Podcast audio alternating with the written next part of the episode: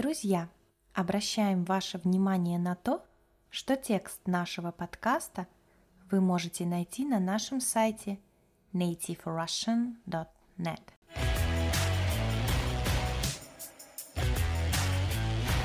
Друзья, всем привет! С вами снова Настя. Итак, в этом подкасте я продолжу читать вам рассказ «Чук и Гек». Это будет вторая часть этого чудесного произведения. В прошлый раз мы с вами остановились на том, что два братика, Чук и Гек, вместе со своей мамой отправились в путешествие на поезде. Они направляются в гости к своему папе, который работает далеко от Москвы, в Сибири. Ну что, начинаю читать рассказ Чук и Гек. Ночью Гек проснулся, чтобы напиться.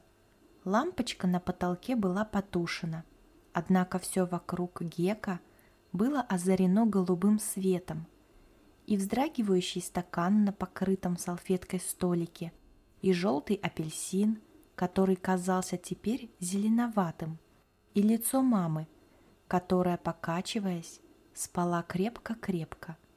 Через снежное узорное окно вагона – Гек увидел луну, да такую огромную, какой в Москве и не бывает. И тогда он решил, что поезд уже мчится по высоким горам, откуда до луны ближе. Он растолкал маму и попросил напиться, но пить ему она по одной причине не дала, а велела съесть дольку апельсина.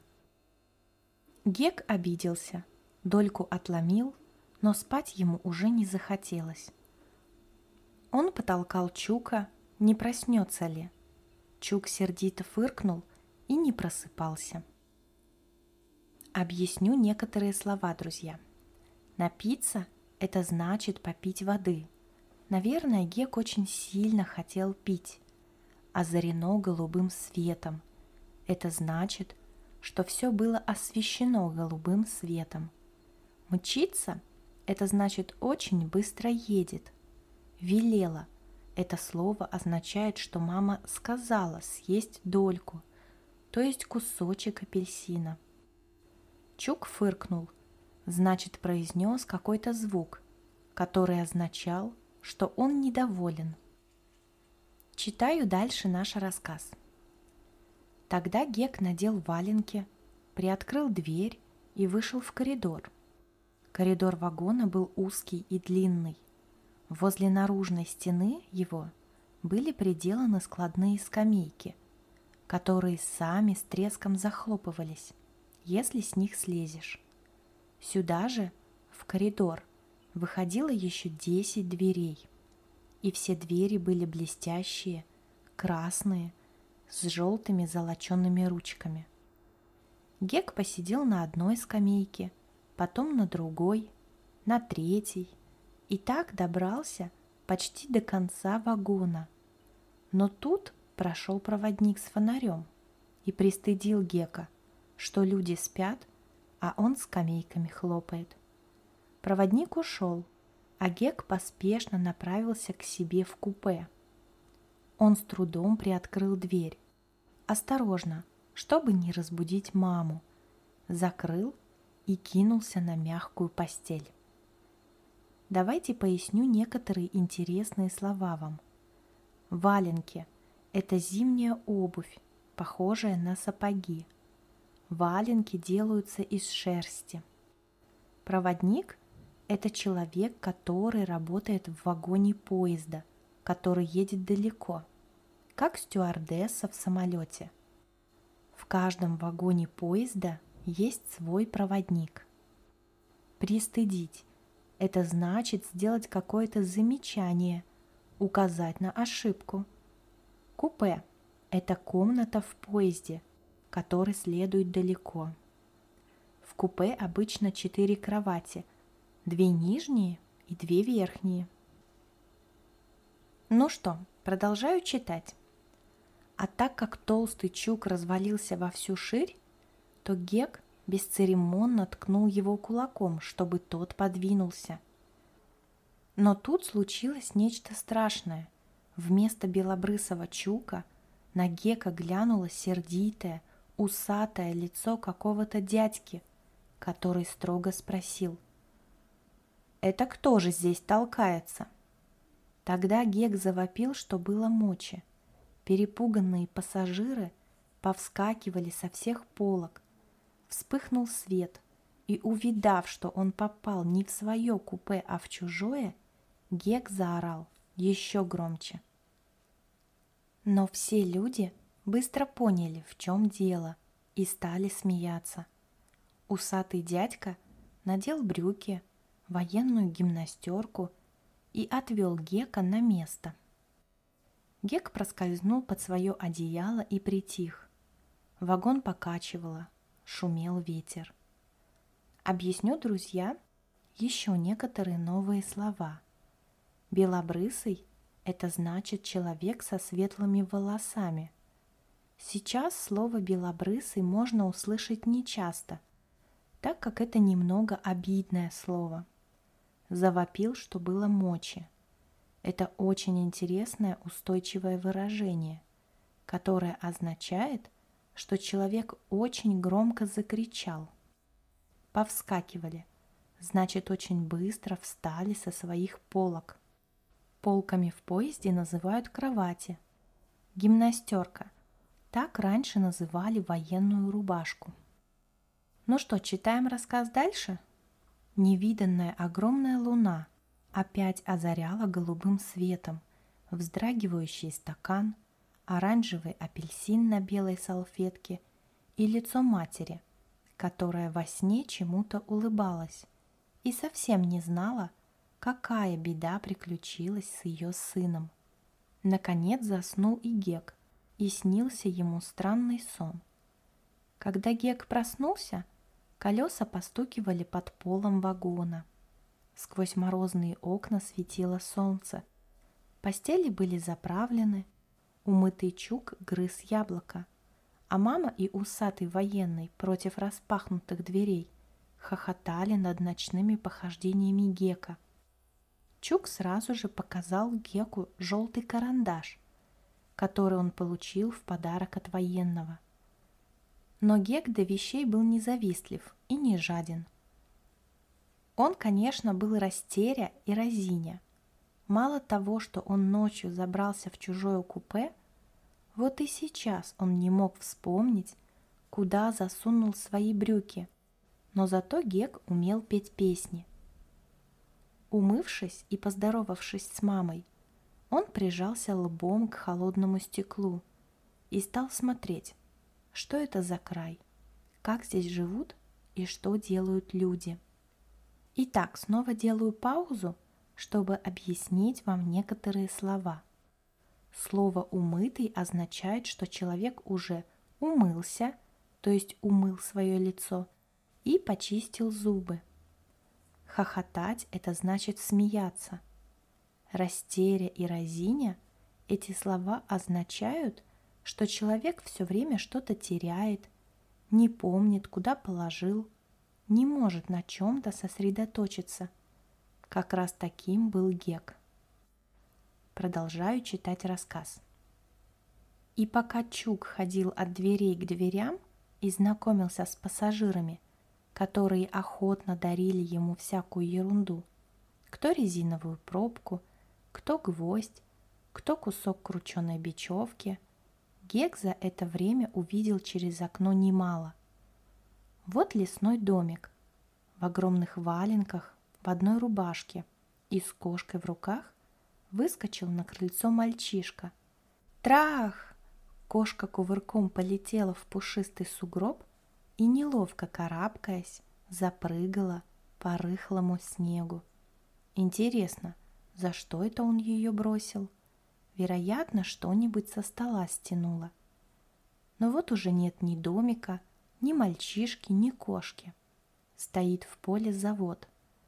Поле белое, трубы красные, дым черный, а свет желтый. Интересно, что на этом заводе делают – вот будка, и укутанный в тулуп стоит часовой. Часовой в тулупе огромный, широкий, и винтовка его кажется тоненькой, как соломинка. Однако попробуй-ка, сунься. Потом пошел танцевать лес. Деревья, что были поближе, прыгали быстро, а дальние двигались медленно, как будто их тихо кружила славная снежная река. Снова поясню некоторые слова. Пассажиры – это люди, которые едут в транспорте, в нашем случае в поезде. Бечевка – это тонкая веревка. Тулуп – это длинная шуба из меха, а часовой – это человек, который стоит на каком-то посту – что-то охраняет. Ну что, читаем наш рассказ дальше. Гек окликнул Чука, который возвращался в купе с богатой добычей, и они стали смотреть вместе. Встречались на пути станции большие, светлые, на которых шипело и пыхтело сразу штук по сто паровозов. Встречались станции и совсем крохотные – не больше того продуктового ларька, что торговал разной мелочью на углу возле их московского дома. Проносились навстречу поезда. Нагнали они эшелон с быками и коровами, а на одном разъезде бок о бок остановились они рядом с могучим железным бронепоездом. Грозно торчали из башен укутанные брезентом орудия. Красноармейцы весело топали, смеялись и, хлопая варежками, отогревали руки. Но один человек в кожанке стоял возле бронепоезда молчалив и задумчив. И Чук с Геком решили, что это, конечно, командир, который стоит и ожидает, не придет ли приказ от Ворошилова открыть против врагов бой. Давайте еще несколько трудных и непонятных слов разберем. Что же они означают? Итак, окликнул – это значит позвал. Гек позвал Чука. Паровоз – это поезд, у которого двигатель на пару. Крохотные – это значит очень маленькие, от слова «кроха». Ларек – это маленький магазин, Нагнали – это значит догнали. Эшелон – это какая-то группа. В нашем случае это стадо быков и коров. Брезент – это ткань, которой можно накрыть что-то, чтобы защитить от дождя или ветра. Варежки – это зимняя одежда для рук. Зимой мы носим варежки, чтобы руки были в тепле – и не замерзали. Продолжаю читать наш интересный рассказ. Да, немало всякого они за дорогу повидали. Жаль только, что на дворе бушевали метели, и окна вагона часто бывали наглухо залеплены снегом. И вот, наконец, утром поезд подкатил к маленькой станции. Только-только мать успела осадить Чука с Геком – и принять от военного вещи, как поезд умчался. Чемоданы были свалены на снег. Деревянная платформа вскоре опустела, а отец встречать так и не вышел. Тогда мать на отца рассердилась и, оставив детей караулить вещи, пошла к ямщикам узнавать, какие за ними отец прислал сани – потому что до того места, где он жил, оставалось ехать еще километров сто тайгою. Несколько слов поясню. Повидали, то есть увидели. Бушевали метели. Это значит, что было много метелей, много снега и ветер. Подкатил. Это значит подъехал. Караулить вещи. Это значит охранять их. Мама оставила детей охранять вещи. Емщик – это человек, который перевозил людей или какие-то посылки в санях, которые тянули лошади. Сейчас, мне кажется, такое слово уже не используется в обычной разговорной речи, но вот в старых произведениях Его можно встретить достаточно часто. Ехать тайгою значит ехать через тайгу, по тайге. Тайга вы, наверное, уже знаете, что это дикий огромный лес, расположенный в Сибири. Ну что, давайте еще немного почитаем наш рассказ. Мать ходила очень долго, а тут еще неподалеку появился страшенный козел. Сначала он голодал кору со замороженного бревна, но потом противно мимекнул, то есть издал звук, и что-то очень пристально стал на Чука с Геком поглядывать. Тогда Чук и Гек поспешно укрылись за чемоданами, потому что кто его знает, что в этих краях козлам надо. Но вот вернулась мать. Она была совсем опечалена и объяснила, что, вероятно, отец телеграмму о их выезде не получил, и поэтому лошадей на станцию он за ними не прислал. Тогда они позвали ямщика – Ямщик длинным кнутом огрел козла по спине, забрал вещи и понес их в буфет вокзала. Буфет был маленький, за стойкой пыхтел толстый, ростом с чука самовар. Он дрожал, гудел, и густой пар его, как облако, поднимался к потолку, под которым чирикали залетевшие погреться воробьи. Поясню вам теперь некоторые выражения и слова. Страшенный козел, то есть очень страшный козел. Голодал – очень интересное слово, которое означает грызть. Мать была опечалена, то есть очень расстроена. Ямщик огрел козла по спине. Огрел – это значит ударил, стукнул. Буфет – это небольшая столовая – где можно перекусить и попить чай. Самовар. Очень известное русское слово. Возможно, многие из вас его знают. Это металлическая посуда для кипячения воды и приготовления чая. В старые времена все пользовались самоварами. Продолжаю читать рассказ. Пока Чук с Геком пили чай, мать торговалась с ямщиком – сколько он возьмет, чтобы довести их в лес до места. Ямщик просил очень много, целых сто рублей. Да и то сказать, дорога и на самом деле была не ближняя. Наконец они договорились, и ямщик побежал домой за хлебом, за сеном и за теплыми тулупами. «Отец и не знает, что мы уже приехали», — сказала мать. То-то он удивится и обрадуется. Да, он обрадуется, прихлебывая чай, важно ответил Чук. И я удивлюсь и обрадуюсь тоже. И я тоже, согласился Гек.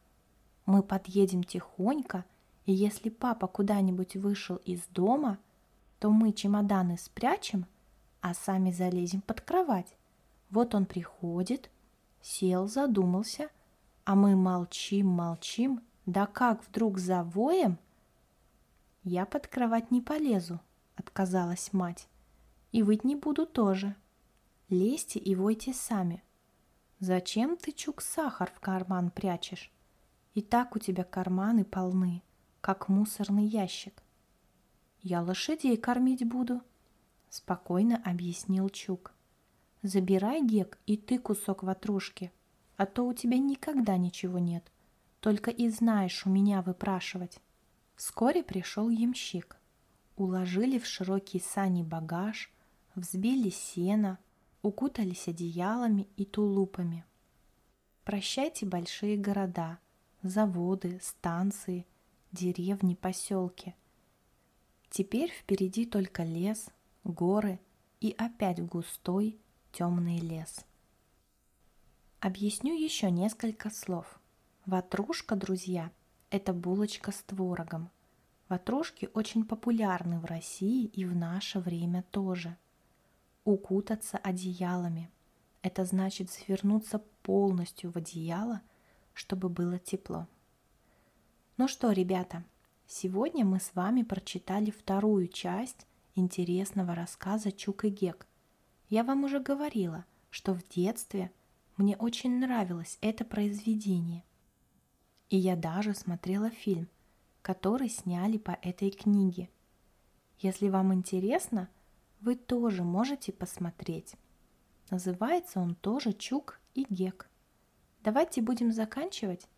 Я постаралась вам в этом подкасте объяснить побольше интересных и новых слов. Очень надеюсь, что все было понятно и интересно. Я рада, если вы дослушали этот подкаст до конца, и я уверена, что ваш русский язык будет становиться лучше, и совсем скоро вы будете прекрасно разговаривать на нашем языке. Обязательно оставляйте комментарии со своими вопросами. Друзья, вам нравится рассказ Чук и Гек? Какие другие русские произведения вы знаете? У вас есть любимая книга? Спасибо за внимание. Хорошего вам дня!